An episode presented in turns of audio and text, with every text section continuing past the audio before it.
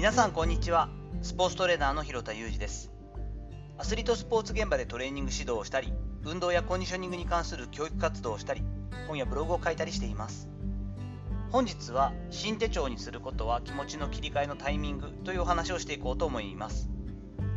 私はかれこれ8年ぐらいですね国用の自分手帳というのを使っています。一応 URL 貼っておきますけれども結構高いんですけど1年使い切りの割には高いんですがすごく使いやすくて自分のライフスタイルに合ってるのでずっとこれを最近は使っているんですよね。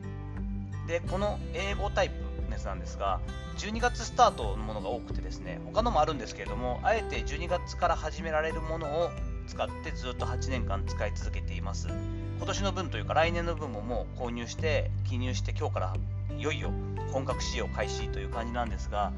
毎年ちょっと早めに翌年の目標を立てていけることそしてスタンド FM 内でもね今年やり残したことというハッシュタグがありましたけれども10月ぐらいからこう見始めるとですね実行すると決めていたけどやり残しているタスクとかですねチャンスを忘れちゃってることとかっていうのもチェックできたりするので未達のものをこうなんとかこう残りの23ヶ月でややっていくという時間もありますし2014年以降はですね私のスポーツ現場の主戦場がラグビーになったこともあってラグビーって冬が思い切りこうインシーズンというかですねど真ん中のシーズンなんですよねよくお正月明けとかに高校ラグビーだったりとか社会人のあのラグビーの決勝戦とか見たこともあると思う方も多いと思うんですけれどもとなってくるとその間にこう急に間で変わるっていうのは結構難しいし移行が難しいタイミングにもなってしまうのでとにかく新手帳に切り替えるタイミングとして11月終わりで12月からというのはすごくちょうどいいんですよね。今年の目標というの細かいこう項目もあるのでいろんなビジネスであったり健康であったりプライベートであったりといったことに分けてくれている項目に今年の目標を書き込んでいったりお金の計画を立てたり今年やりたい100のリストみたいなのもあるので、まあ、とても100なくて今20個ぐらいしか入ってないですけれどもとにかくやりたいと思うことは手当たり次第入れてみたりお気に入りの言葉去年から引き継ぐものもあれば新たに知ってこれはしっかり覚えておきたいなと思うものを自分の手で直筆で書いていって覚えていくというようなお気に入りの言葉を書き込んだりといった項目があるのですごく重宝しています。1ヶ月半ぐらいかけてゆっくりと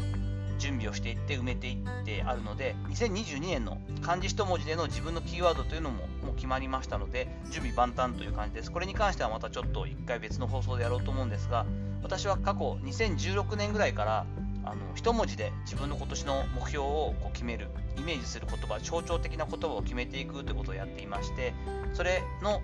2020年版も考えてよし今年は来年はこれでいこうということでですねそういった準備も進めることができました。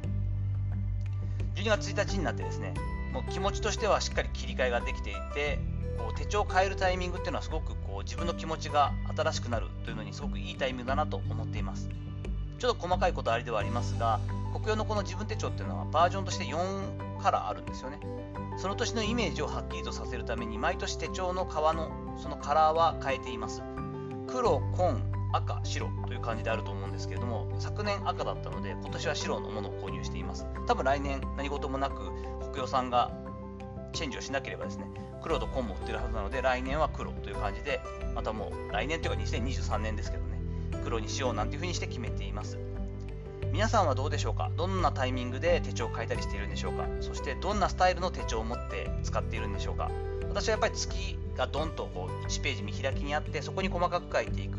そして別のページに1日の結構細かいこう用とかタスクが書えるところがあの入っているというタイプを、まあ、スタンダード一番こうスタンダードなのかなと思うんですが持っています。やはりこう自営業でフリーランスでさまざまな現場の仕事があって自分一人で管理しなければいけないので月の単位1週間でパーッと見ながら月の流れでだいたい今年今月はこういう流れになってるなっていうのを確認したいというのもあってこのタイプを使ってるんですね。そしてまああの他の放送でも何名の方がおっしゃってましたけれども Google のカレンダーなんかもうまく使ってはいます。ただ手帳に書き込むことの全てを Google の方にこう転記してるかというとそうでもなくて忘れそうなタスクに関しては特に入れているという感じですね。でこうアラームで教えてもらうために、まあ、自分一人でやってる自営業なのでスケジュール飛ばしてしまうことがないための防御策として使っているという感じです。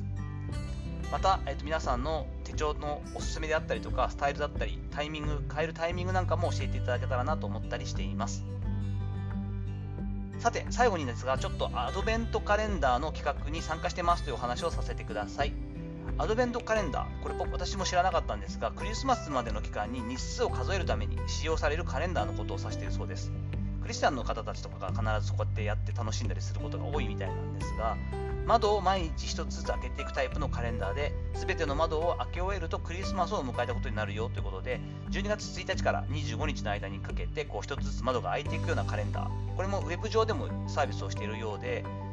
スタンド FM で配信をされているスキメシさんが温度を取ってくださって、今年はそのアドベントカレンダー企画に私も参加させていただくことになりました。初日の本日はですね、人生100年枠としてミンミンさんのレコードチャンネルからスタートされています。